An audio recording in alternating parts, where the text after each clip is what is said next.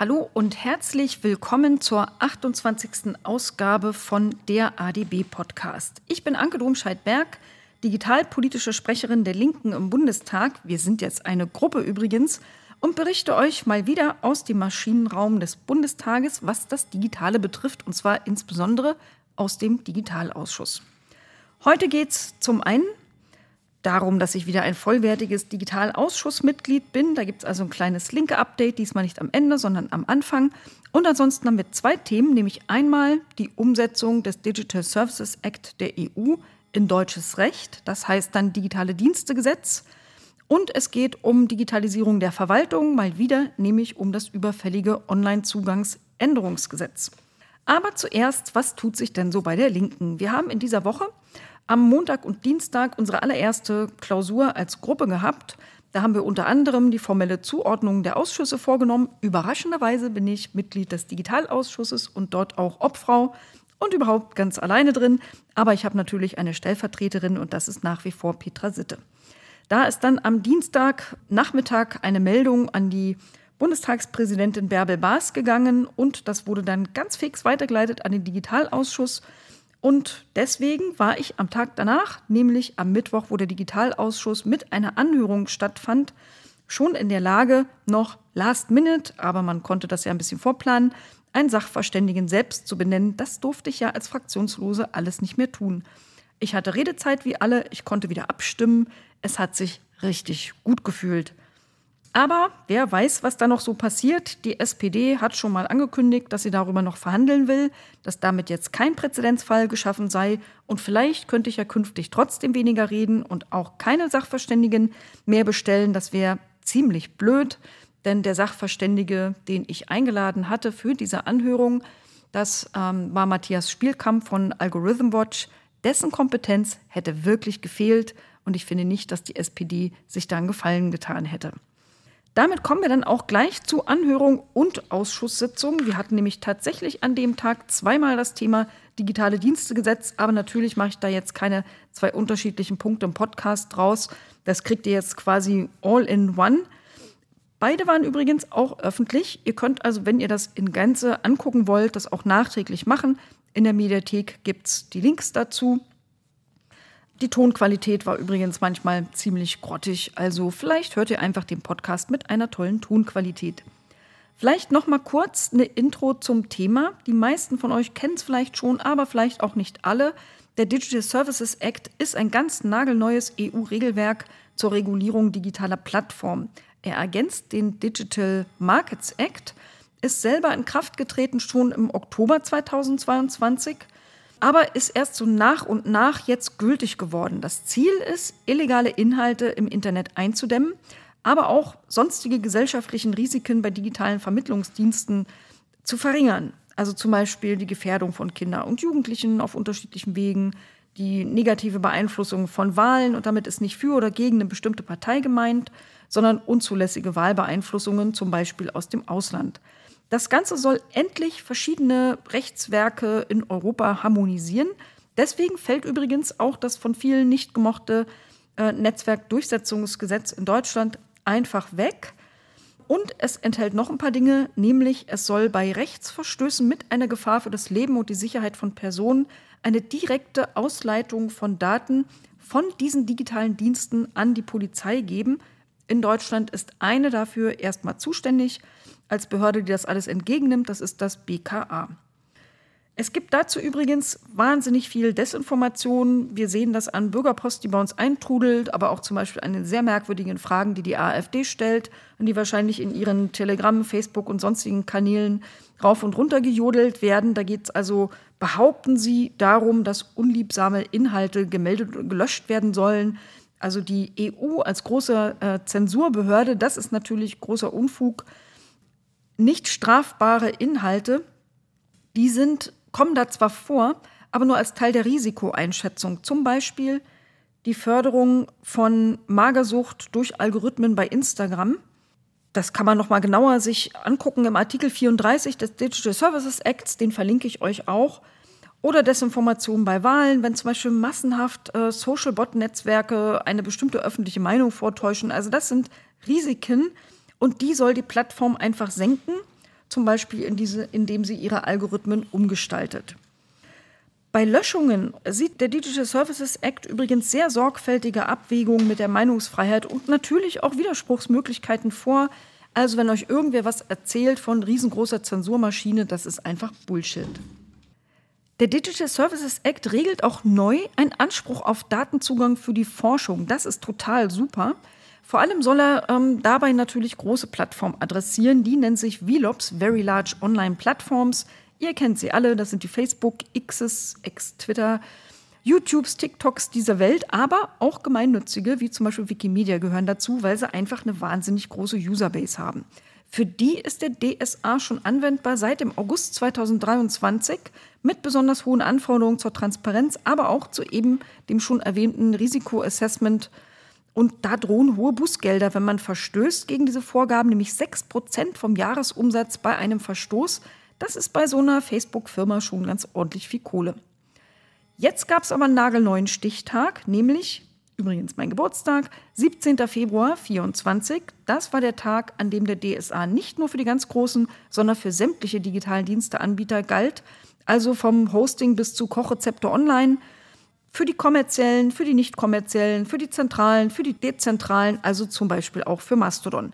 In Deutschland sind über 5000 Dienste damit betroffen und die Zuständigkeiten sind da unterschiedlich verteilt. Also für die Very Large Online-Plattforms ist die EU-Ebene direkt zuständig. Für alle anderen, in Deutschland diese über 5000, da sind die jeweiligen Mitgliedstaaten zuständig. Und da gibt es jeweils einen sogenannten digitale Dienste-Koordinator. Darüber habt ihr hier im Podcast auch schon einiges gehört.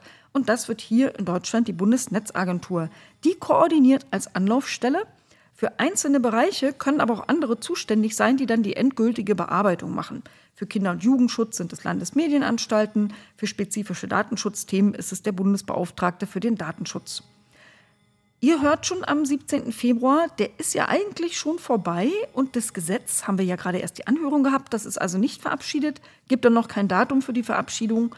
Es ist also stark verzögert, weil die Ampel sich da mal wieder nicht einig wurde. Eine Folge davon ist auch, dass es kaum Haushaltsmittel im Jahr 2024 für die Bundesnetzagentur gibt, obwohl sie diese Aufgabe ja eigentlich seit 17. Februar schon erfüllen soll. Das ist natürlich ein echtes Problem.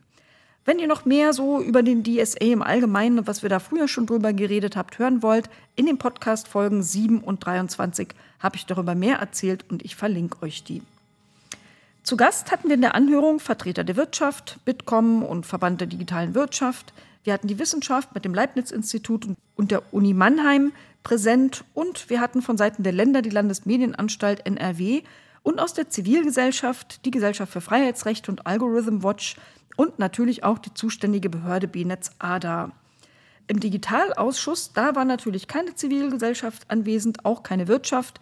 Die BNetz A war wieder dabei, die Landesmedienanstalt war wieder dabei und neu das BKA, der Bundesbeauftragte für den Datenschutz und eine Vertreterin der Europäischen Kommission.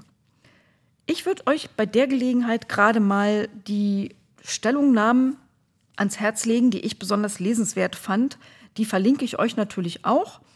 Ähm, da gab es auch unaufgeforderte und ich fand das total großartig, dass das mehrere äh, zivilgesellschaftliche Organisationen wahrgenommen haben, dass man auch ohne vom Bundestag dazu gebeten, dazu aufgefordert worden zu sein, einfach Stellungnahmen hinschickt. Das haben ähm, Reporter ohne Grenzen und Wikimedia gemacht. Ich verlinke euch beide. Besonders lesenswert fand ich auch noch die Stellungnahmen von Algorithm Watch, der Gesellschaft für Freiheitsrechte und vom Bundesverband der Verbraucherzentralen. Ich fasse euch mal so ein bisschen die Positionen der Sachverständigen zusammen, die sowohl in den Stellungnahmen als auch mündlich in der Anhörung genannt worden sind. Das ist, glaube ich, für euch jetzt ein bisschen kompakter. Also die zivilgesellschaftlichen Vertreterinnen haben zum Beispiel einhellig betont, wie wichtig ein einfaches, effektives Beschwerdesystem ist. Also im Gesetzentwurf steht aktuell zwar Nutzerfreundlichkeit drin, aber nur für den Prozess der Weiterleitung von Beschwerden, nicht für die Interaktion, die Nutzende mit der BNetz A haben. Also nur für die Weiterleitung von der BNetz A woanders hin soll es nutzerfreundlich sein, aber nicht für den Prozess, den man am Anfang hat, wenn man überhaupt erst mit der BNetz A in Kontakt tritt. Da ist also unbedingt Nachbesserung erforderlich. Dann macht der Digital Services Act ja gewisse Vorgaben für das Beschwerdesystem für Nutzer von digitalen Diensten, also wie nutzerfreundlich und einfach das sein soll. Deswegen gab es den Wunsch, dass das digitale Dienstegesetz genau die gleichen Vorgaben machen soll für das Beschwerdesystem, das NutzerInnen gegenüber der BNetzA nutzen können. Leicht zugänglich, benutzerfreundlich. Einige haben auch Multilingualität erwähnt, denn es gibt natürlich Menschen, die nicht Deutsch sprechen. Zum Beispiel Sprachreporter ohne Grenzen in der Stellungnahme davon, dass sie ja viele ähm, ExiljournalistInnen haben, die mit Gewalt, digitaler Gewalt aus ihren Heimatländern zu tun haben. Und da geht es natürlich auch darum, dass sie sich in ihren Muttersprachen darüber beschweren können. Die Gesellschaft für Freiheitsrechte hat auch Fristen gefordert, zum Beispiel zur Bearbeitung und Beantwortung von Beschwerden, dass man also was hat, auf das man sich berufen kann. Sie will Barrierefreiheit, gut auffindbare Beschwerdewege und natürlich müssen auch die Benutzeroberflächen so sein, dass man da ohne ein Studium und 130 IQ mit klarkommt. Ein Thema war Trusted Flagger. Das sind die vom Digitale Dienste-Koordinator benannten Hinweisgeber für Beschwerden, die bevorzugt behandelt werden, weil man weiß, das sind jetzt nicht irgendwelche Trolle, die sich über egal wen beschweren, der sie gerade irgendwie ärgert, sondern ähm, wo man weiß, dass die tatsächlich fundierte äh, Dinge nur melden. Und dafür braucht es klarere Prozesse, idealerweise sogar einheitlich in der Europäischen Union, wie man die dann tatsächlich auswählt und benennt. Sehr gut fanden äh, die zivilgesellschaftlichen VertreterInnen, dass es ein Zugangsrecht für die Forschung zu Daten gibt, die zum Beispiel bei Facebook, YouTube oder sonst wo über die, den Umgang mit Nutzerinnen oder überhaupt die Algorithmen äh, da vorhanden sind. Aber es waren sich auch alle einig, dass diese 300.000 Euro, die diesem Jahr für Forschung vorgesehen sind, absolut nicht reichen. Also Algorithm Watch sagt, man braucht mindestens das Zehnfache, also drei Millionen pro Jahr und hat von den eigenen Erfahrungen geredet.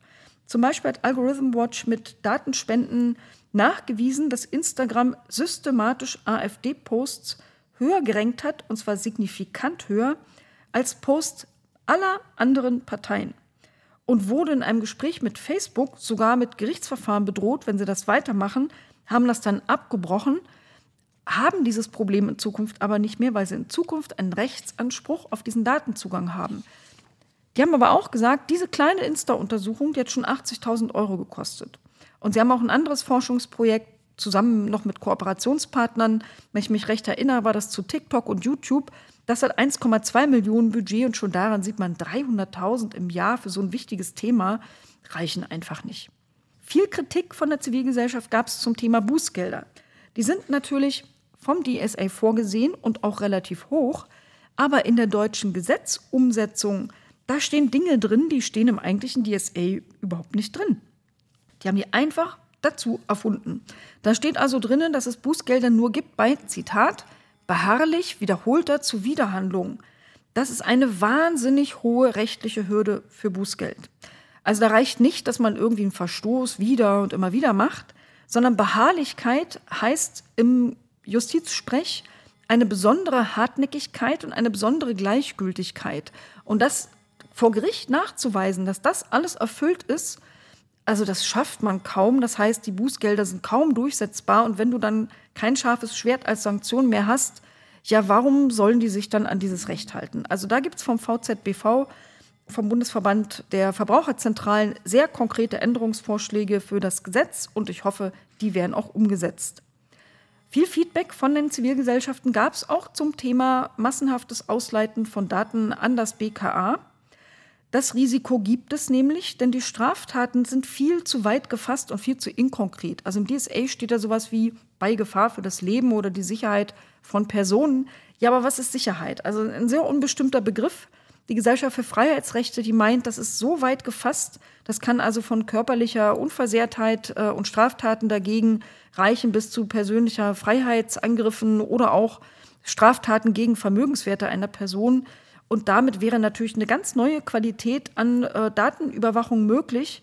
Und vor allem ganz viele Diensteanbieter total überfordert, weil die müssen ja selber entscheiden, was ist denn jetzt eine Straftat, die, also Gefahr fürs Leben ist vielleicht noch ein bisschen einfacher, aber die die Sicherheit von Personen, ne, Sicherheit von Personen ist halt wirklich ähm, ein echter Gummibegriff. Und da könnten es sich ja gerade große Anbieter total einfach machen und einfach massenhaft Daten ausleiten. Auch Daten im Übrigen, die gar nicht genau gebraucht werden vom BKA, um sowas äh, zu überprüfen. Und da fordert also die Gesellschaft für Freiheitsrechte, aber auch andere eine klare Einschränkung, eine Präzisierung, welche Straftaten sind dann eigentlich genau gemeint und zusätzlich ein Tätigkeitsbericht des BKA zum Umgang mit den Meldungen. Massenmeldungen zu eigentlich gar nicht strafbaren Inhalten müssen unbedingt verhindert werden, denn wir wissen aus Erfahrung auch, wenn die Daten einmal irgendwo sind, bei irgendeiner Polizei vernünftig gelöscht werden sie in der Regel nicht. Immerhin, eine gute Nachricht gibt's. Es droht kein Bußgeld, wenn man nicht automatisch weiterleitet. Also das wird nicht bestraft. Und ansonsten war noch ein sehr häufiges Feedback, dass die Ressourcen total unverhältnismäßig verteilt sein sollen. Also das BKA zum Beispiel, das rechnet mit einem 120-fachen Beschwerdeaufkommen im Vergleich zum Vorjahr, also mit künftig über 700.000 Beschwerden pro Jahr und möchte dafür 400 neue Stellen haben. 400 neue Stellen ist echt ein Haufen Holz und ein Haufen Leute bei Personalmangel. Und bei der Bundesnetzagentur selber, die also auf Seiten der Nutzer zuständig ist, Unterstützung zu leisten und die Beschwerden entgegenzunehmen, da soll es nur 70 neue geben. Also 400 versus 70, das ist eine deutlich fehlende Balance zwischen Nutzerinteresse und ein Interesse an der Strafverfolgung durch den Staat. Die Gesellschaft für Freiheitsrechte fand ich hat sehr, sehr sinnvoll auch gefordert, dass es also nicht nur darum geht, Strafverfolgung zu machen, es braucht auch mehr Gewaltprävention gegen digitale Gewalt, mehr Qualifikation von Strafverfolgungsbehörden in der Fläche und vor allem braucht es auch mehr Finanzen, um zivilgesellschaftliche Angebote zu unterstützen. Ich nehme an, die haben an sowas wie Hate Aid zum Beispiel gedacht, die da durchaus wichtig sind.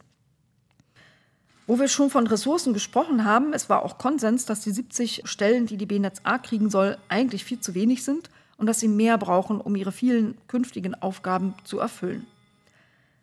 Neu soll in diesem äh, digitalen Dienstekoordinator quasi Behörde in der Behörde auch ein Beirat geschaffen werden. Und da hat die Zivilgesellschaft deutlich gelobt, dass immerhin acht der 16 Mitglieder aus der Zivilgesellschaft kommen sollen, aber so ein Beirat allein und seine Besetzung reichen ja noch nicht. Es kommt vor allem auch darauf an, wie viel Einfluss die haben und wie viel Transparenz.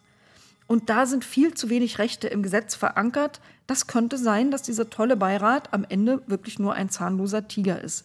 Deswegen gibt es die Forderung, gesetzlich zu verankern, wie zum Beispiel mit Empfehlungen dieses Beirats umgegangen wird, wie transparent der Beirat ist, also dass Sitzungen mit Livestreams stattfinden, dass Protokolle ins Netz gestellt werden, dass alle Stellungnahmen und Gutachten öffentlich sind und dass auch der digitale Dienstekoordinator öffentlich schriftlich erklären muss, warum er bestimmte Empfehlungen des Beirats nicht übernimmt, bestimmte Verbesserungen nicht umsetzt oder so. Das war auch eine Forderung des Bundesverbands der Verbraucherzentralen. Und dann haben natürlich die Zivilgesellschaftler völlig zu Recht kritisiert, dass im ersten Entwurf noch eine Aufwandsentschädigung drin war, weil das wird ja viel Arbeit in dem Beirat, jetzt aber nicht mehr. Das ist natürlich den Vertretern der Wirtschaft und der Wissenschaft wahrscheinlich ein bisschen egal. Die kriegen ja vermutlich ein Einkommen für ihre Vollzeitarbeit, aber für die Zivilgesellschaft ist es nicht egal, weil die meisten von denen machen das ehrenamtlich. Das muss da also unbedingt wieder rein. Ganz wichtiges Thema war auch die Unabhängigkeit des digitale Dienste-Koordinators. Es gibt ja etliche, die ähm, bevorzugen eine eigenständige Behörde, also nicht sozusagen ein digitale Dienste-Koordinator, Mini-Behörde innerhalb der Bundesnetzagentur, sondern was ganz eigenes mit eigenem Budget, eigenem Haushaltstitel. Das haben zum Beispiel die Gesellschaft für Freiheitsrechte und Algorithm Watch gefordert. Aber zusätzlich gab es auch noch äh, das Thema Qualifikation der Leitung. Mysteriöserweise ist aus dem bisherigen Gesetzentwurf jetzt verschwunden, was da noch drin stand im ersten Entwurf. Da stand nämlich das Erfordernis drin, dass die Leitung dieses digitale Dienstekoordinators eine bestimmte Qualifikation haben muss und Berufserfahrung im Bereich der Geschäftsmodelle digitaler Dienste. Das macht ja auch total Sinn, weil wenn ich diese Kompetenz nicht habe, wie will ich dann unabhängig Einfluss ausüben? Also das braucht man ja schon für die Augenhöhe und das wurde jetzt gestrichen. Völlig gaga, wie ich finde, und da waren sich die Sachverständigen auch ziemlich einig. Einig waren sie sich auch beim Alleinvertretungsanspruch in der EU.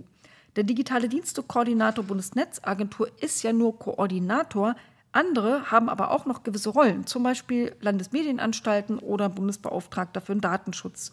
Alle wollten aber, dass in der EU das Stimmrecht ausschließlich eine dieser Organisationen hat, nämlich die Bundesnetzagentur. Und das steht nicht deutlich genug im Gesetzentwurf drin. Also da sollte man noch einen Passus einfügen, dass das Stimmrecht in der EU nur durch die Bundesnetzagentur ausgeübt werden kann. Sonst gibt es wieder Hickhack und hin und her und das will keiner. Begrüßt wurde einhellig, dass es eine ordentliche Evaluierung geben soll, wenn auch erst fünf Jahre nach Inkrafttreten. Der Wunsch war aber da, dass das unbedingt auch das Beschwerdesystem und die Nutzerfreundlichkeit umfassen muss. Zwiespältige Meinungen gab es zum Thema inländischer Zustellbevollmächtigter. Damit ist eine die beste Errungenschaft aus dem Netzwerkdurchsetzungsgesetz gemeint, die ja jetzt leider mit wegstirbt mit dem NetzDG. Da stand also drinne, dass diejenigen, die hier digitales Business in Deutschland machen, also Plattformen, dass die hier einen Zustellbevollmächtigten in Deutschland haben müssen und man sich nicht mit irgendwelchen ausländischen Niederlassungen und Rechtsvertretungen auseinandersetzen muss, die, weiß ich, in Irland oder sonst wo auf der Welt sitzen und die zum Beispiel kein Deutsch entgegennehmen. Das fällt jetzt weg. Ähm, da gab es großes Bedauern. Es kann aber sein, dass das auch gar nicht anders geht. Es war jedenfalls der Wunsch da, dass man prüfen soll, ob es irgendwie in einem anderen Gesetz, zum Beispiel im Digitale Gewaltschutzgesetz, verankert werden kann. Und wenn das dann dem Europarecht widersprechen würde, dann soll man ähm, als Bundesregierung darauf einwirken, dass das europäische Recht an dieser Stelle verändert wird. Aktuell gibt es über das DSA nur noch einen Zustellbevollmächtigten für Unternehmen mit einem Sitz außerhalb der Europäischen Union. Bei allen anderen gilt das Herkunftslandprinzip. Das fand äh, übrigens Vertreter aus der Wirtschaft von der Bitkom total super. Die wollten endlich EU-weit ein einheitliches Recht haben. NetzDG als deutschen Sonderweg fand ich immer ein bisschen doof. Sind ansonsten sehr zufrieden äh, mit dem Gesetzentwurf, wie es den gibt. Und die stört auch gar nicht, dass es jetzt keinen inländischen Zustellbevollmächtigten mehr gibt. Also eigentlich äh, war man wirtschaftlich auf Seiten Bitkom der Meinung, das ist jetzt ein Meilenstein für mehr Sicherheit im Netz. Und selbst wenn nachgefragt wurde, sieht man da Bedarf, um bei der Nutzerfreundlichkeit im Gesetzentwurf noch ein bisschen was nachzubessern, war die Antwort, nö, passt schon so. Ich vermute mal, weil die Mitglieder des Bitkom diejenigen sind, die ähm, da vielleicht auch was machen müssten. Keine Ahnung. Also auf jeden Fall gab es da keinen Bedarf. Der Bundesverband der digitalen Wirtschaft, der hat ein paar mehr Probleme gesehen. Der vertritt ja vor allem kleine und mittlere Unternehmen, der hat auch äh, so Beispiele genannt wie Wanderkartenanbieter, digitale Kochrezepte, Plattformen und meinte, kann man ja auch nachvollziehen, dass die eigentlich eher kein Problem mit Hate Speech haben und dass die aber überlastet sind durch neue Anforderungen, die sie trotzdem erfüllen müssen und vor allem keine Ahnung haben, welche Anforderungen sie jetzt eigentlich wie erfüllen müssen. Deshalb forderte der Bundesverband der digitalen Wirtschaft eine zehnmonatige Übergangszeit für Unternehmen auch mit der Begründung, dass die BNetzA ja überhaupt noch gar nicht da wäre, beziehungsweise diese Funktion noch gar nicht vernünftig ausführen könnte. Naja, und ansonsten hätten sie auch gerne eine eigenständige Behörde und mehr Einfluss für den Beirat, aber da waren sich ja alle einig. Bei der Wissenschaft, da gab es ein bisschen widersprüchliche Positionen zu diesem Zustellbevollmächtigten. Ein Wissenschaftsvertreter meinte, ja, ist halt, ist halt jetzt so. Europarecht sticht deutsches Recht, da kann man einfach nichts mehr tun. Ein anderer meinte, hm, da gibt es schon noch so ein bisschen, sagen wir mal, Experimentierspielräume. Man könnte es zumindest versuchen und vielleicht scheitert man dann trotzdem vor Gericht, aber völlig aussichtslos sei es nicht. Eine Präzisierung der Straftatenkataloge und weniger Personalbedarf beim BKA, also ähnlich wie die Zivilgesellschaft, haben die auch gesehen. Und äh, ansonsten kam von der Wissenschaft noch ein ganz wichtiger Punkt, nämlich, dass man das Hinweisgeberschutzgesetz auch anpassen müsste.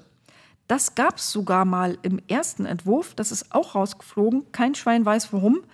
Nämlich, es sollte der Anwendungsbereich des Hinweisgeberschutzgesetzes, besser bekannt vielleicht als Whistleblower-Schutzgesetz, sollte erweitert werden um den DSA. Dann wäre zum Beispiel Frances Hogan, Whistleblowerin von Facebook, damit abgedeckt, aber weil das jetzt wieder rausgestrichen worden ist, wäre sie damit künftig nicht mehr abgedeckt und das ist blöd. Ja, was gab es noch so zusätzlich an Informationen aus der Debatte? Da gab es einen interessanten Einblick von der Landesmedienanstalt Nordrhein-Westfalen, wie die Landesmedienanstalten so gearbeitet haben in der Umsetzung des DSA. Die haben erzählt, nach dem äh, furchtbaren 7. Oktober, ihr erinnert euch, der Hamas-Terrorüberfall auf Siedlungen in Israel mit über 1000 Toten, da gab es auch extrem viel Volksverhetzung, digitale Gewalt und alles Mögliche auf digitalen Plattformen. Und da sind die Landesmedienanstalten bundesweit äh, vorangegangen, haben sich untereinander sofort koordiniert und haben gemeinsam Meldungen an die EU weitergeleitet, die diese Very Large Online Plattforms betroffen haben. Da waren die in der EU so beeindruckt, dass sie gesagt haben, also wenn ihr das für Deutschland könnt, dann könnt ihr das gleich für die ganze EU koordinieren. Das haben die dann auch ganz brav gemacht und haben Stand heute über 1000 Fälle dazu gemeldet. Davon sind 81 Fälle aus den übrigen europäischen Mitgliedstaaten. Der ganze Rest, also knapp 1000 Fälle, kommt aus Deutschland. Man war also ein bisschen stolz auf sich, dass man zwar dezentral, föderal organisiert ist, aber super effizient gearbeitet hat. Von der Bundesnetzagentur gab es noch einen kleinen Einblick in ihr Arbeitsumfeld. Sie brauchen natürlich sehr schnell und möglichst ausreichend personelle und finanzielle Ausstattung und die haben sie noch nicht. Das liegt also auch an der enormen Verzögerung dieses Gesetzes. Ohne gesetzliche Grundlage kannst du auch schlecht was in den Haushalt schreiben. Und natürlich, wenn du einmal Kohle hast im Haushalt, musst du ja immer noch Stellen ausschreiben, Stellen besetzen. Das dauert alles. Also solange das nicht gegeben ist, können Sie Aufgaben, die Sie selber auch wichtig finden, zum Beispiel Beratungen für, für kleinen Mittelstand und so, können Sie einfach gar nicht machen. BNetzA hat aber auch gefordert, dass unbedingt die Bußgeldvorschriften angepasst werden müssen, sonst wären sie in der Realität völlig wirkungslos. Diese Einschränkung ist absolut nicht nötig. Das mit dieser beharrlichen Wiederholung gehört gestrichen, kommt im DSA ja gar nicht vor. Und ähm, ansonsten gab es noch die Neuigkeit, dass die BNetzA zwar noch, noch nicht offiziell ernannt ist, aber als designierte, also voraussichtliche digitale Dienste-Koordinator schon am ersten europäischen Verfahren gegen TikTok bereits beteiligt ist.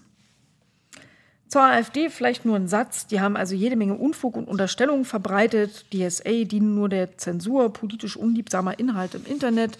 Also klassisches Mimimi, wie arme Opfer, Völliger Bogus. Einen Sachverständigen hatten sie übrigens mal wieder nicht gefunden. Für die will einfach keiner reden, der irgendwie mit Wissenschaft zu tun hat. In der Anhörung habe ich dann, wie immer, natürlich noch ein paar Sachen nachgefragt. Zum Beispiel interessierte mich, wie denn kleine und dezentrale Dienste, insbesondere auch die nicht kommerziellen wie Mastodon, unterstützt werden könnten. Was sollte also die Bundesnetzagentur tun? Das war in der Anhörung und meine Frage ging an Algorithm Watch. Matthias Spielkamp meinte, es braucht natürlich kleine und dezentrale Alternativen zu den großen äh, Kommunikationsplattformen. Also gerade die Mastodonner dieser Welt sind total wichtig. Und natürlich sind Ehrenamtliche noch viel mehr überfordert als kleine und mittlere Unternehmen, weil die sind nicht nur klein, die machen das auch noch in ihrer Freizeit. Und deswegen war da der ausdrückliche Wunsch, die Bundesnetzagentur, die soll ganz aktiv beraten, die soll Ehrenamtliche nicht ins Risiko laufen lassen, sondern mit, mit rechtssicheren Vorgaben, Leitfäden und ähnlichem dafür sorgen, dass die halt eben nicht ins Messer laufen. Dazu brauchen sie natürlich auch das Personal, das war völlig klar. Man weiß, dafür gibt es im Moment nicht genug. Ich habe auch wissen wollen von Algorithm Watch, was Sie meinen zur, zum Risiko für die informationelle Selbstbestimmung, wenn da eine so unbegrenzte proaktive Datenausleitung an das BKA stattfinden soll. Und da war Matthias Spielkamp ganz klar und meinte, man muss natürlich präzise bestimmen, welche Daten die Anbieter überhaupt ermitteln sollen, nicht so eine entgrenzte Auffassung ähm, haben, in welchen Straftaten das überhaupt der Fall sein soll, aber auch welche Daten weitergeleitet werden sollen. Also alle möglichen Daten, die braucht ja gar keiner und die sollten dann auch nicht weitergeleitet werden. Ich wollte von äh, Algorithm Watch auch wissen, warum ist es denn wichtig, den Forschungsetat noch in 2024 aufzustocken? Da gab es wieder ein Beispiel aus dem realen Leben. Es hat nämlich Algorithm Watch den Bing KI-Chat mal untersucht und hat also so Fragen eingegeben, zum Beispiel, war ja gerade Bayernwahl vor einer Weile, wer ist denn der Spitzenkandidat der CSU bei der Bayernwahl? Und 30 Prozent der Antworten, die auch noch einen Wahlbezug hatten, waren falsch oder mindestens grob missverständlich. Bei Gemini von Google, da haben sie kürzlich mal gefragt, nämlich bei einem Termin, wo Anna Christmann, eine grüne Politikerin, mit anwesend war, haben sie also diesen Chat da mal gefragt, ob er irgendwelche welche Infos er so hat zu den Korruptionsvorwürfen gegen Anna Christmann.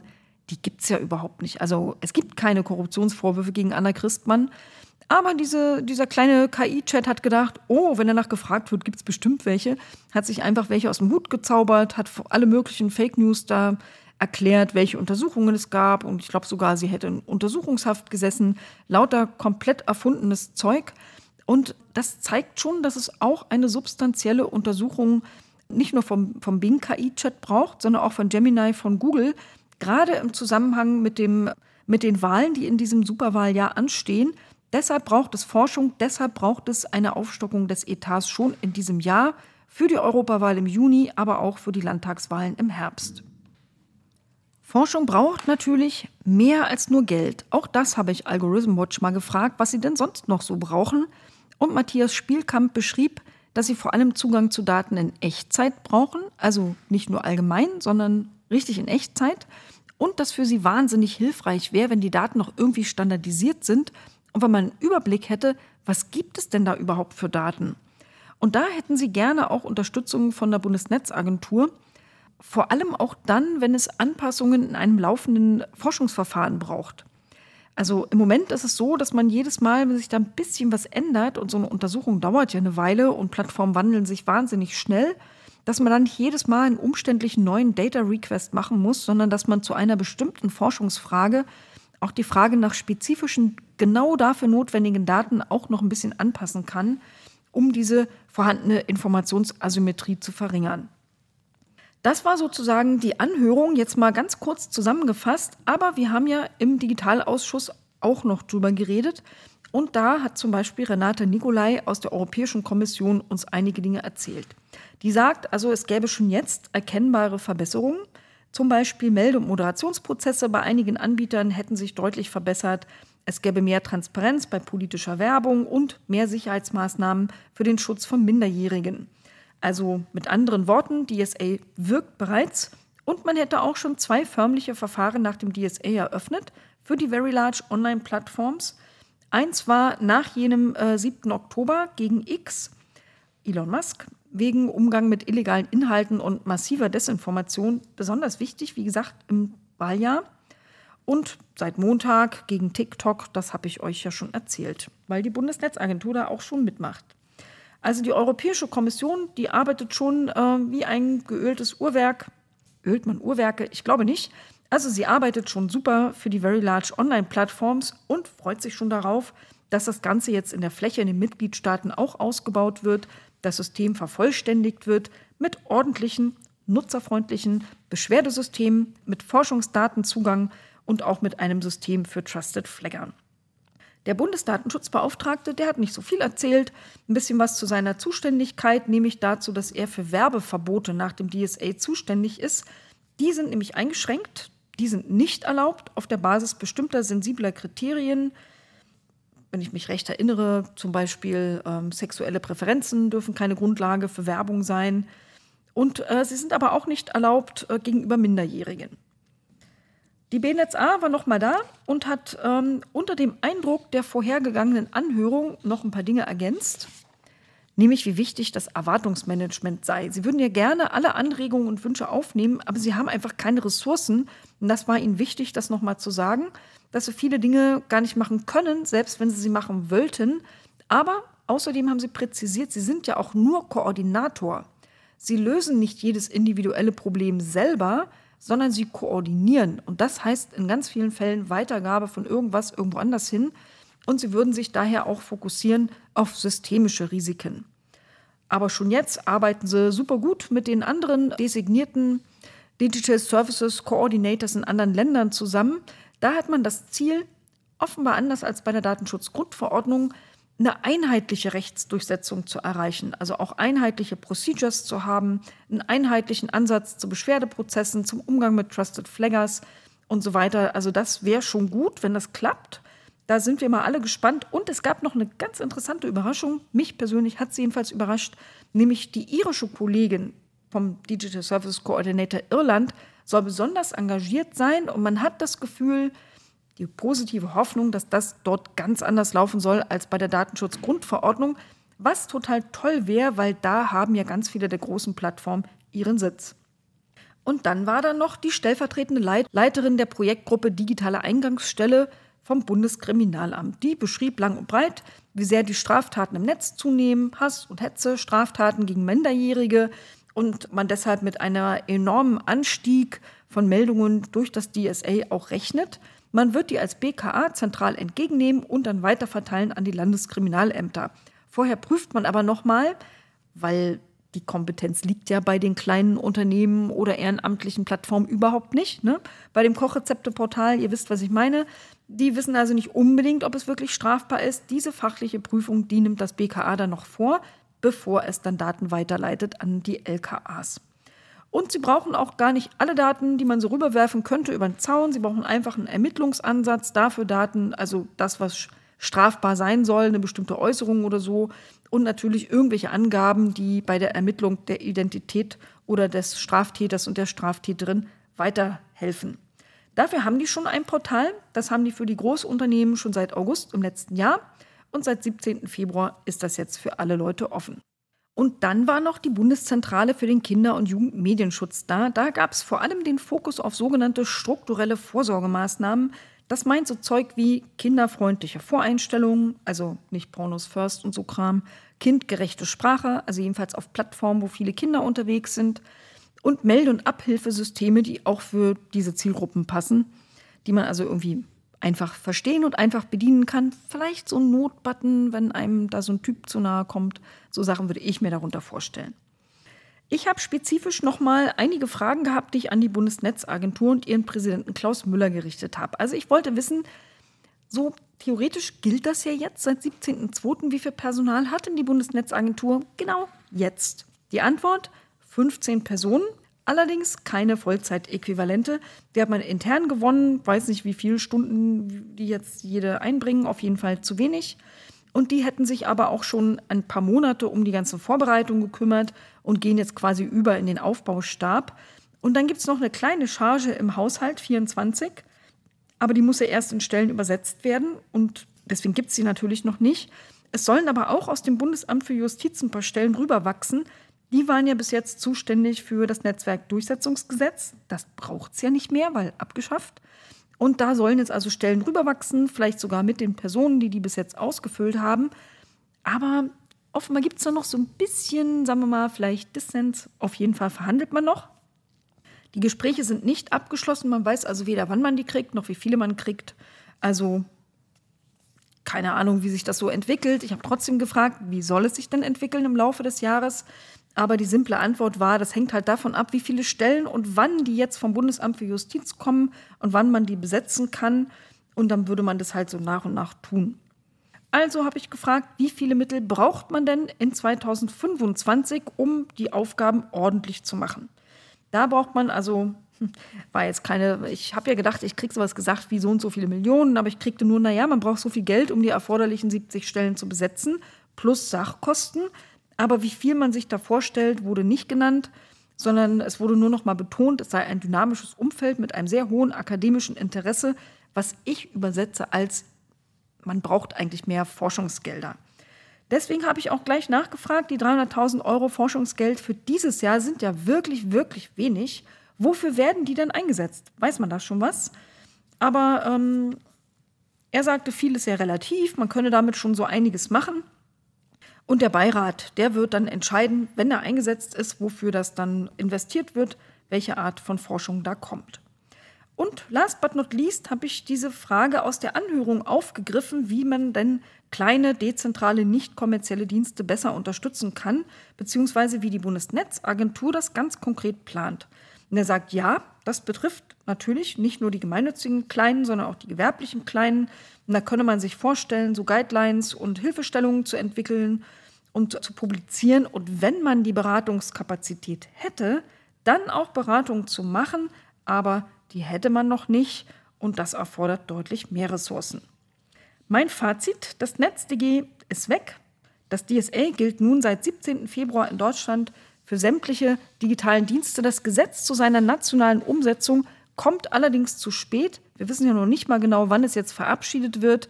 Klar ist aber schon jetzt, die koordinierende Stelle wird die Bundesnetzagentur.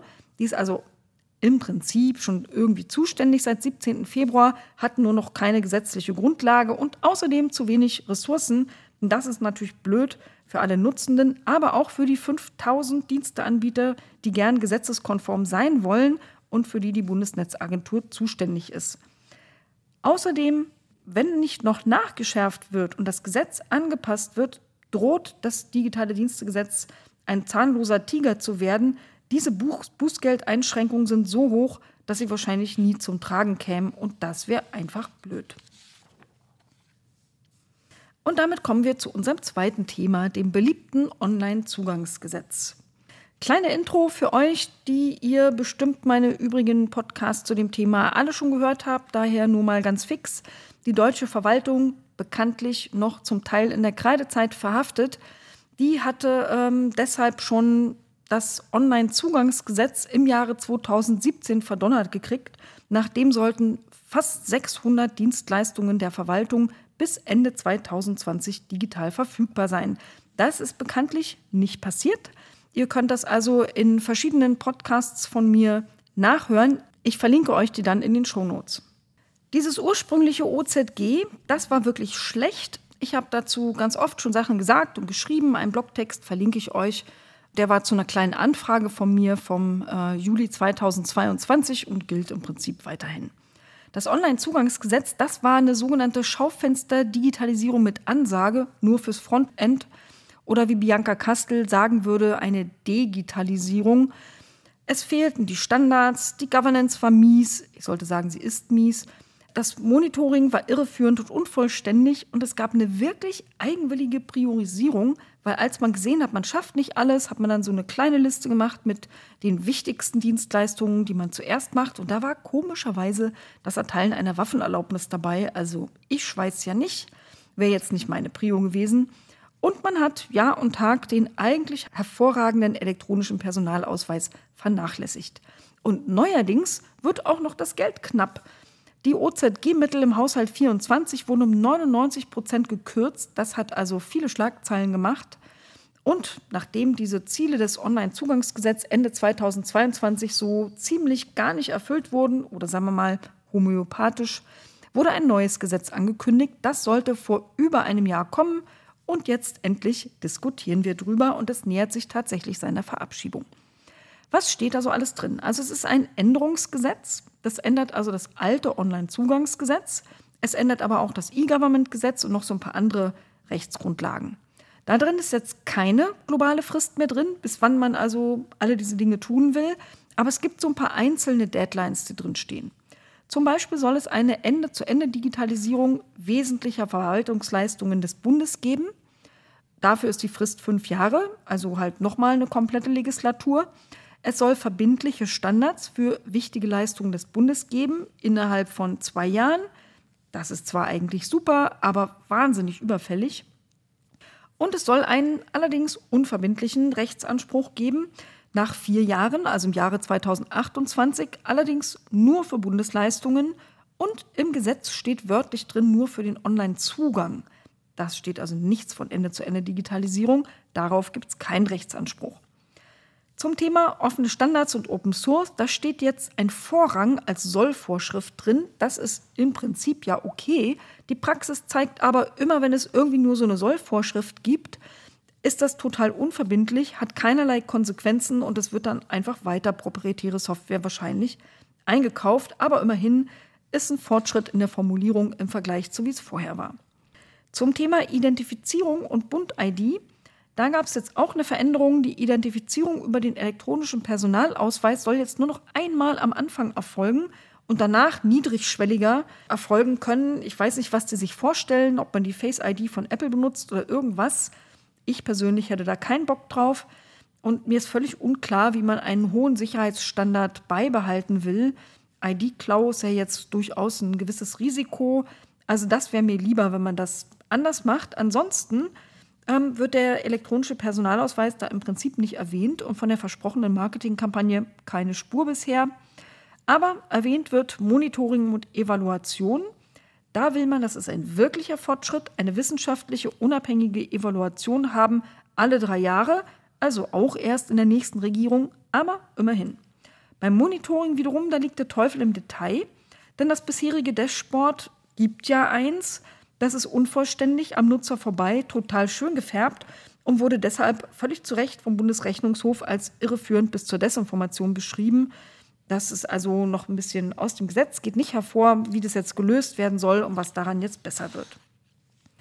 Besser wird aber im Gesetz die Nachnutzung von Anwendungen durch die Länder. Es gibt ja dieses Einer für alle Prinzip und das wurde ganz oft nicht angewendet, weil die Verantwortung für den Datenschutz so unklar war. Also da gibt es jetzt mehr Klarheit. Außerdem werden zentrale Basisdienste durch den Bund bereitgestellt, ein Bürgerkonto, ein Postfach, so Kram. Die Schriftform wird abgeschafft für die digitale Abwicklung von Verwaltungsdiensten und es gibt eine Verbindlichkeit für Nutzerfreundlichkeit und Barrierefreiheit. Also das ist schon mal supi. Als Gäste hatten wir diverse VertreterInnen, nee, keine Innen. Als Gäste hatten wir diverse Vertreter des Bundesinnenministeriums. Auch das war öffentlich. Wenn ihr wollt, könnt ihr euch es komplett reinziehen, inklusive kaputte Mikrofon von Anke. Den Link, den hänge ich euch wie immer unten rein. Dann gab es erstmal wie immer so eine kleine äh, Intro vom Bundesinnenministerium. Das war natürlich alles eitel Sonnenschein, bahnbrechende Fortschritte, das Once-Only-Prinzip. Man braucht also nur noch einmal Dinge eingeben, dann nie wieder. Ja, noch ist ja nicht da. Ich glaube es erst, wenn es tatsächlich umgesetzt ist. Ganz viel Ende-zu-Ende-Digitalisierung. Deshalb müsste es ja eigentlich anders heißen, nicht nur Online-Zugangsgesetz. Darauf kommen wir später nochmal. Digital Only für Unternehmen würde kommen. Die wollen das ja auch so. Schriftformerfordernis weg und alles großartig. Und das Datenschutz-Cockpit, großer Durchbruch, soll ein Transparenz-Cockpit werden. Ich verrate euch mal eins, das steht gar nicht im Gesetz, das steht nur in den Begründungen, als soll irgendwann mal passieren, wenn dieses oder jenes andere passiert ist. Also das äh, kommt absehbar erstmal noch nicht. Und man fand das jetzt auch nicht so schlimm, dass man so viel zu spät ist, weil Gründlichkeit vor Schnelligkeit. Das ist wirklich ein bisschen frech, denn ich verrate euch jetzt mal kein Geheimnis. Äh, dieser Gesetzesänderungsdingstext, der kam mit 38 Seiten einen Tag vor der Ausschusssitzung. Und das finde ich eine ziemlich bodenlose Frechheit. Die Presse, die hat das früher bekommen als wir. Also im Tagesspiegel, Background, konnte man da schon Dinge drüber lesen. Wir kriegen das am Tag vorher, nachdem wir Monate darauf warten mussten. Danach kamen dann so die verschiedenen äh, Koalitionsangehörigen, Bundestagsmitglieder zu Wort. Und ehrlich gesagt, ich weiß gar nicht, was ich euch darüber erzählen soll, weil die haben die ganze Zeit nur Lob gehudelt, sich selbst beweihräuchert ab und an mal ein bisschen auf der Union rumgebasht, die ja alles früher verkackt hätte und man hätte da ja also ein Desaster geerbt. Das stimmt natürlich. Und es war gar nicht nötig, völlig zu übertreiben und hoffnungslos zu überziehen. Zum Beispiel wurde von Seiten Grünen behauptet, nach dem äh, OZG, wie, wie es die Union verabschiedet hätte, da hätte ja schon eine Homepage haben gereicht. Das ist natürlich Quark. Die Latte lag viel höher. Da hätte man auch schon Ende zu Ende digitalisieren müssen. Man hat es nur einfach nicht getan. Und das ist ein ganz anderes Problem, nämlich ein Umsetzungsproblem. Und das hat die Ampel genauso. Deswegen hat die Union natürlich auch zurückgehauen. So schlecht war das OZG gar nicht. Und man müsse jetzt die Lessons Learned daraus umsetzen. Und das versäume die Ampel schnell genug zu tun. Naja, ein bisschen Debatte gab es dann trotzdem noch, unter anderem zum Thema Ende-zu-Ende-Digitalisierung und Rechtsanspruch. Beides ist natürlich wahnsinnig wichtig, die Ende-zu-Ende-Digitalisierung, zum Beispiel um so dieses klassische BAföG-Fail zu vermeiden. Ihr erinnert euch vielleicht dunkel, das hat es sogar in die Tagesschau geschafft, dass man sich mit dem Erfolg gefeiert hat, den Online-Zugang für den BAföG-Antrag zu haben. Aber es war wirklich nur das Hochladen des Antrags digital. In der Behörde wurden Leute extra eingestellt, um den Kram auszudrucken und der ganze Rest war analog. Und die armen Studierenden haben trotzdem sechs Monate auf die Bewilligung warten müssen. Das ist natürlich Bullshit. So darf es nicht laufen. Deswegen sollen innerhalb fünf Jahre die wesentlichen Dienstleistungen des Bundes Ende zu Ende digitalisiert werden. Aber was ist denn das, habe ich mich gefragt und nicht nur mich, sondern auch das Bundesinnenministerium. Da gab es eine wirklich positive Überraschung. Die Antwort war nämlich, sämtliche 115 Dienstleistungen des Bundes werden interpretiert als wesentlich und sollen alle in den nächsten fünf Jahren Ende zu Ende digitalisiert werden. Das kann auch ich feiern, wenn es stattfindet. Aber der Plan alleine reicht ja nicht. Das hat das OZG 1.0 uns ja schon gezeigt. Deswegen braucht es auch einen Rechtsanspruch, um irgendwie ein bisschen Druckmittel zu haben. Und den gibt es jetzt neu. Nach vier Jahren soll man einen Rechtsanspruch haben auf Dienstleistungen des Bundes, aber nur auf den Online-Zugang. Da hat mir lustigerweise das BMI widersprochen. Das meinte, die Dienstleistungen des Bundes sollen ja Ende zu Ende digitalisiert werden in fünf Jahren, nicht in vier. Aber die Formulierung für den Rechtsanspruch ist halt schlicht Zugang. Da hat mir auch die Union beipflichten müssen, so steht es halt drin. Und daraufhin ergänzt dann ein anderer Mitarbeiter des BMI, es gebe ja auch nur einen Anspruch auf einen Verwaltungsakt, aber nicht auf die Art der Abwicklung. Der digitale Zugang muss also gegeben sein und nicht unbedingt die Ende-zu-Ende-Digitalisierung hat damit im Prinzip dem eigenen Staatssekretär widersprochen. Die Union wollte auch wissen, wann funktioniert die Ende-zu-Ende-Digitalisierung denn wirklich auch in anderen föderalen Ebenen. Aber das BMI meinte, und da ist ja auch was dran, dass das nur direkt für die Bundesleistungen da reingeschrieben werden kann. Der Bundesrat stellt sich einfach quer. Auch deshalb hätte es zu lange gedauert. Und die Kommunen wollen im Prinzip Ende zu Ende machen, aber es ist ja am Ende Sache der Länder, ähm, das irgendwie zu regeln. Andererseits hat der Bund auch eine Verordnungsermächtigung für die Länder. Die soll auch kommen. Da könnte eine allgemeine Pflicht zur Ende-zu-Ende-Digitalisierung rein. Aber wie die dann konkret umgesetzt wird, das ist dann wieder Ländersache. Am Ende ist die Mutter aller Fragen, wie ernsthaft erfolgt denn die Umsetzung des OZG 2.0? Denn daran ist ja das OZG 1.0 gescheitert. Und da war für mich nochmal das Thema Finanzierung relevant. 99 Prozent Kürzung der Haushaltsmittel im BMI für 2024 ist bitter. Und das BMI meinte bis jetzt immer so gar kein Problem, weil es wären ja noch 300 Mille aus dem letzten Jahr übrig. In Wahrheit sind aber nur noch 119 Millionen Euro übrig. Und deswegen habe ich das BMI mal gefragt, wie soll denn die Finanzierung dieser Umsetzung erfolgen, wenn die Ausgabereste jetzt doch zwei Drittel kleiner sind und außerdem die vom BMI angekündigte Verlagerung der Finanzierung einfach nur so auf die anderen Ministerien und deren Haushalte, wenn die auch nicht gekommen ist? Ich habe das nämlich abgefragt. Ich habe eine schriftliche Frage ans BMI geschickt und habe gefragt, beziehungsweise an die Bundesregierung, welche Ministerien wie viel Mittel in ihren eigenen Haushalten drin haben für die Umsetzung des Onlinezugangsgesetzes. Und jetzt haltet euch fest, die Antwort war nicht irgendwie insgesamt 300 Pipapo Millionen. Im letzten Jahr waren es 375 Millionen. Und äh, in diesem Jahr sind es halt alle Ministerien zusammengepackt 18,8 Millionen. Neun Ministerien und ihre nachgeordneten Behörden haben ein Budget von 0 Euro. Das bleibt also bei 95 Prozent Kürzung. Ich habe das alles mal aufgeschrieben, die Zahlen, meine Anfrage und so weiter. Das findet ihr in den Shownotes verlinkt. Da könnt ihr euch das mal genau reinziehen. Ich wollte also wissen, wie soll das denn dann gehen mit so wenig Kohle? Der Staatssekretär vom BMI, der war ein bisschen entspannt, der meinte, es sei doch eine gute Nachricht, dass die Ausgabereste viel kleiner sind. Das sei ja ein Erfolg, weil dann hätten die Länder ja in 2023 noch ganz viel gemacht und ganz viel abgerufen, ganz viel damit bezahlt. Und da meint er nur so lakonisch, auch mit den Mitteln in diesem Jahr werden wir die Verwaltungsdigitalisierung voranbringen. Ja, aber wie viel voran mit so wenig Geld, das ist schon eine berechtigte Frage. Jemand anders hat übrigens nachgefragt, wie viel wurde denn seit 2017 für die Umsetzung des OZG ausgegeben, so Pi mal Daumen insgesamt. Das kann man nur grob schätzen. Die grobe Schätzung in der Antwort war 1,4 Milliarden Euro. Welche Kosten wiederum durch das Onlinezugangsgesetz entstehen, das weiß man noch gar nicht. Das berechnet offenbar gerade das Statistische Bundesamt, haben wir erfahren. Die Zahlen soll es dann in ein bis zwei Wochen geben. Und dann hat mich als alter Fan des elektronischen Personalausweises auch interessiert, wann denn die seit Mitte 2022 versprochene Marketingkampagne für den neuen Personalausweis kommt. Also der ist ja gar nicht neu, der ist über zehn Jahre schon im Markt, hat diese elektronische, sichere digitale Identität. Das wurde uns im Juli 2022 versprochen, aber wann kommt sie denn? Und man weiß es immer noch nicht. Im letzten Jahr hieß es noch, kommt so Ende des Jahres 23, kam nicht, dann hieß es, kommt im Januar, jetzt haben wir Februar und jetzt sagt der Staatssekretär des BMI, das hängt von den Haushaltsmitteln ab, man könne gar keine Aussage mehr dazu machen. Mich hat es irritiert. Ich habe nachgefragt, der Haushalt ist doch jetzt verabschiedet, sind da gar keine Mittel dafür drin? Da hieß es nur auch innerhalb der Haushaltstitel, Haushalt des BMI, diskutiere man halt noch und da ist halt noch nicht final verteilt, ob da Kohle für abfällt. Das ist wirklich ein Armutszeugnis.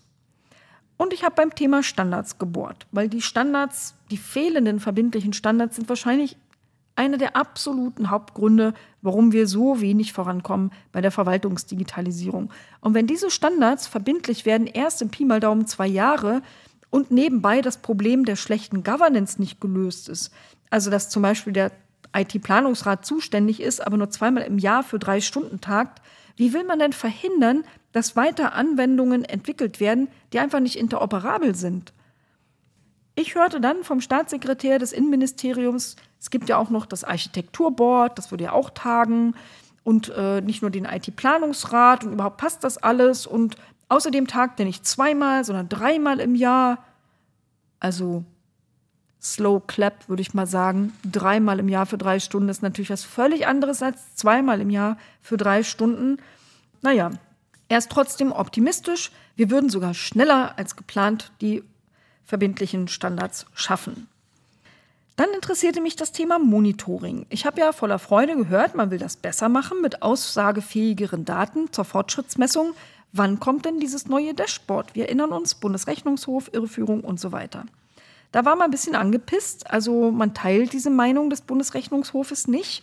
Und das Dashboard, das man sich angucken kann, das sei ja eigentlich schon total gut. Das wird auch überhaupt nicht neu. Das wird nur ergänzt und erweitert und soll ein bisschen bekannter gemacht werden und soll noch ein bisschen transparenter für BürgerInnen sein. Also da fehlt mir ja jetzt wirklich jedes Verständnis. Da waren Daten mehrerer Bundesländer überhaupt nicht drin, ohne dass man das erkennen konnte. Berlin hat zum Beispiel gefehlt. Eine äh, Dienstleistung wurde dort abgehakt als digital verfügbar, wenn nur eine Teilleistung dieser Dienstleistung in einer niedrigen Digitalstufe in einem einzigen Ort in Deutschland verfügbar war. Hallo? Wenn 99,9 Prozent aller anderen Orte diese digitale Dienstleistung gar nicht benutzen konnten, war da trotzdem Check dran. Und ich kann noch nicht mal gucken auf diesem Dashboard, welche digitalen Dienstleistungen des Staates es in meinem eigenen Ort gibt oder in welchen Orten bundesweit es eine bestimmte Dienstleistung gibt. Also am Nutzer komplett vorbei. Da hieß es dann aber nur lakonisch, diese Kompetenz, die haben wir gar nicht. Länder und Kommunen müssen ihre Leistungen selber eintragen. Ja, dann müsst ihr halt mal ein bisschen kooperieren miteinander und dafür sorgen, dass es strukturierte, verlässliche Prozesse gibt, die dafür sorgen, dass diese Daten einfach immer da drin landen. Ja, wenn ich sowas höre, dann bin ich schon ein bisschen sehr frustriert. Interessant war da noch mal ganz kurz das Thema, wie soll man denn den Offline-Zugang sichern? Ich finde die Frage ja an und für sich berechtigt, weil ne, digitales Deutschland-Ticket und so weiter. Aber ähm, vom BMI meinte man nur, die Debatte stelle sich gar nicht. Wir sind ja so weit weg davon. Andere Länder hätten diese Fragen schon irgendwie zu lösen. Wenn es nur noch Digital Only gibt irgendwo, die haben dann Servicestellen für analogen Zugang, aber da sind wir ganz weit weg. Und ein Rechtsanspruch sei ja keine Nutzungspflicht. Natürlich würde es weiter analoge Dienste geben. Mein Fazit zum OZG 2.0, es kommt zu spät. Es ist auch längst nicht so anspruchsvoll, wie es sein muss in Zielsetzung und in der Schaffung von Voraussetzungen für seine Umsetzung. Es gibt wahnsinnig wenig Ressourcen dafür. Die verbindlichen Standards sind halt in zwei Jahren vielleicht erst da. Und trotzdem würde ich sagen, die Verbesserungen gehen alle in die richtige Richtung. Deswegen stimmt die Linke hier auch zu. Ansonsten verlinke ich euch in den Shownotes noch ein paar Anfragen, die ich zu dem Thema auch schon mal gestellt habe, die so ein bisschen was an Aufschluss liefern. Damit kommen wir zum Schluss. Vielleicht noch ähm, kleine ähm, sonstige Sachen. In dieser Woche habe ich zwei Reden. Einmal zum Thema Strategie der Bundesregierung zur internationalen Digitalpolitik. Komplett äh, Wirtschaftsinteressen getrieben wieder. Das gebe ich möglicherweise zu Protokoll, weil es relativ spät stattfinden wird dann werdet ihr es auf der Homepage finden. Ansonsten verlinke ich euch die Rede auf YouTube. Und am Freitag, dem 23. Februar, gibt es eine Rede von mir zum OZG 2.0. Da werde ich das, was ich euch in lang erzählt habe, in 180 Sekunden zusammengefasst erzählen. Dann hatte ich eine ähm, Besuchergruppe zu Gast. Das ist immer ganz spannend. Da kamen 50 Leute aus dem Wahlkreis, BürgerInnen, Miets MDB sozusagen. Das schätze ich immer sehr, wenn man so einen persönlichen Austausch haben kann. Aber es ist natürlich schwierig, wenn die genau dann im Bundestag sind, wenn ich meine OZG-Rede halte. Ansonsten bleibt mir wie immer viele Grüße an euch rauszuschicken, wo auch immer ihr seid. Wenn ihr noch nicht den Kanal abonniert habt, macht es doch einfach und Feedback gerne auf allen möglichen Kanälen mit dem Hashtag der ADB Podcast. Viele Grüße aus dem Bundestag und bis zum nächsten Mal.